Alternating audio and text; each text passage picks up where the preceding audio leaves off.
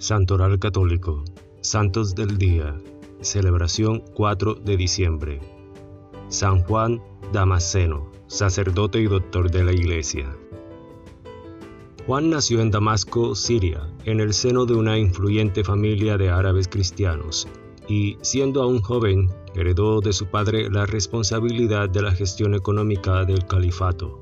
Sin embargo, el hecho de haber estudiado filosofía y teología en Constantinopla junto al monje Cosmo, que había sido llevado a Siria como esclavo, iba a ser decisivo para él. De hecho, al cabo de unos años, dejó la vida de la corte por la vida monástica. La elección de una vida ascética. Estamos alrededor del año 700 cuando Juan elige la vida ascética, pues desea vivir el Evangelio en manera radical y fue así que antes de entrar en el monasterio de San Sabás, a medio camino entre Jerusalén y Belén, Juan se despojó de todo, distribuyó sus riquezas entre los pobres, dio libertad a sus siervos y peregrinó a pie por toda Palestina.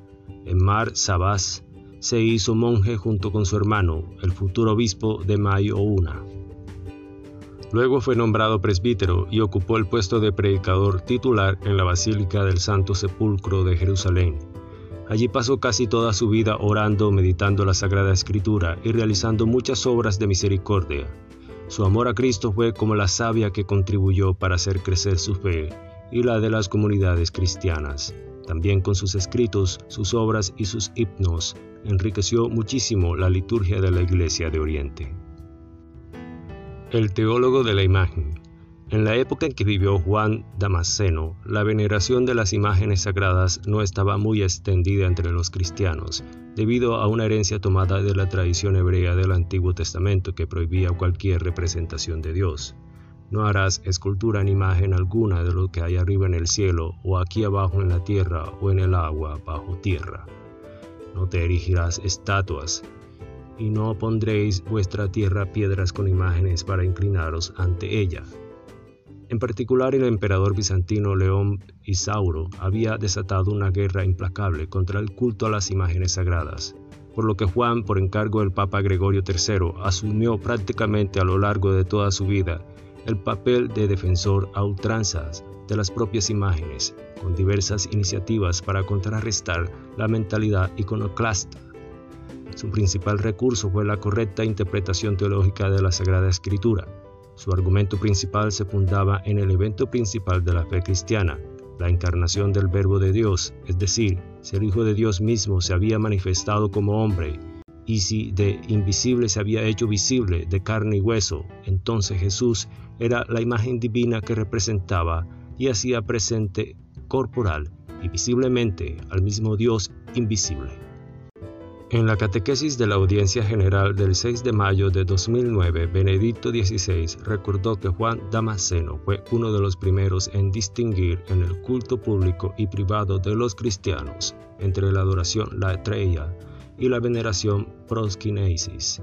La primera solo puede dirigirse a Dios sumamente espiritual, la segunda en cambio puede utilizar una imagen para dirigirse a aquel que es representado en esa imagen. Obviamente el santo no puede en ningún caso ser identificado con la materia de la que está compuesta la imagen. Esta distinción se reveló enseguida muy importante para responder de modo cristiano a aquellos que pretendían como universal y perenne la observancia de la severa prohibición del Antiguo Testamento de utilizar las imágenes en el culto.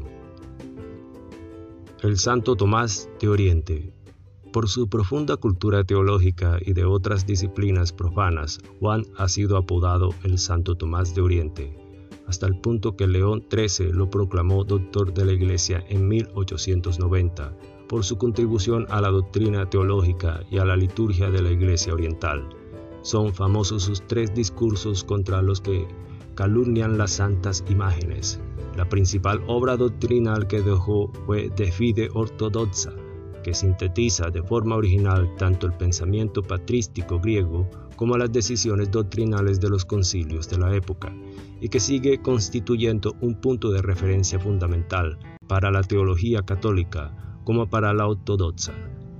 También escribió de Aerisibus sobre las herejías cristianas más extendidas de su tiempo, Sus tesis, junto con las de San Germán de Constantinopla, serían convalidadas durante el Segundo Concilio de Nicea del año 787, aún después de su muerte. El legendario milagro de la mano. Según una leyenda oriental bastante extendida, se narra que San Juan fue el protagonista de un milagro recibido de la Virgen María. Mientras residía en la corte, en un momento dado fue acusado de traición y como sentencia le cortaron la mano derecha. Entonces Juan rezó intensamente a la Virgen María, representada en un icono. La piadosa leyenda afirma, obviamente sin documentos históricos probatorios, que la Virgen escuchó sus plegarias y le reimplantó milagrosamente la mano. Como agradecimiento a María, el Damasceno mandó hacer una mano de plata y la añadió al icono, dando lugar al culto oriental de la Virgen Tricherusa, es decir, con tres manos. Hoy es claro que el objetivo de esta leyenda edificante no era otro que el de hacer crecer la confianza, la veneración y el amor de los creyentes por la Madre de nuestro Señor Jesucristo, representada en los íconos orientales. Esta es la oración de San Juan Damasceno a la Virgen. Te saludo, oh María, esperanza de los cristianos. Acepta la súplica de un pecador que te ama tiernamente, que te ama entrañablemente, te honra y pone en ti toda esperanza de salvación. Gracias a ti tengo vida me conduces de nuevo a la gracia de tu Hijo y eres la prenda segura de mi salvación. Te suplico que me liberes de la carga de mis pecados, destruye la oscuridad de mi mente, destierra las ataduras terrenales de mi corazón, reprime las tentaciones de mis enemigos y guía mi vida para que pueda alcanzar por tu medio y bajo tu guía a la felicidad eterna del paraíso. Amén. Gracias. Gloria a Dios.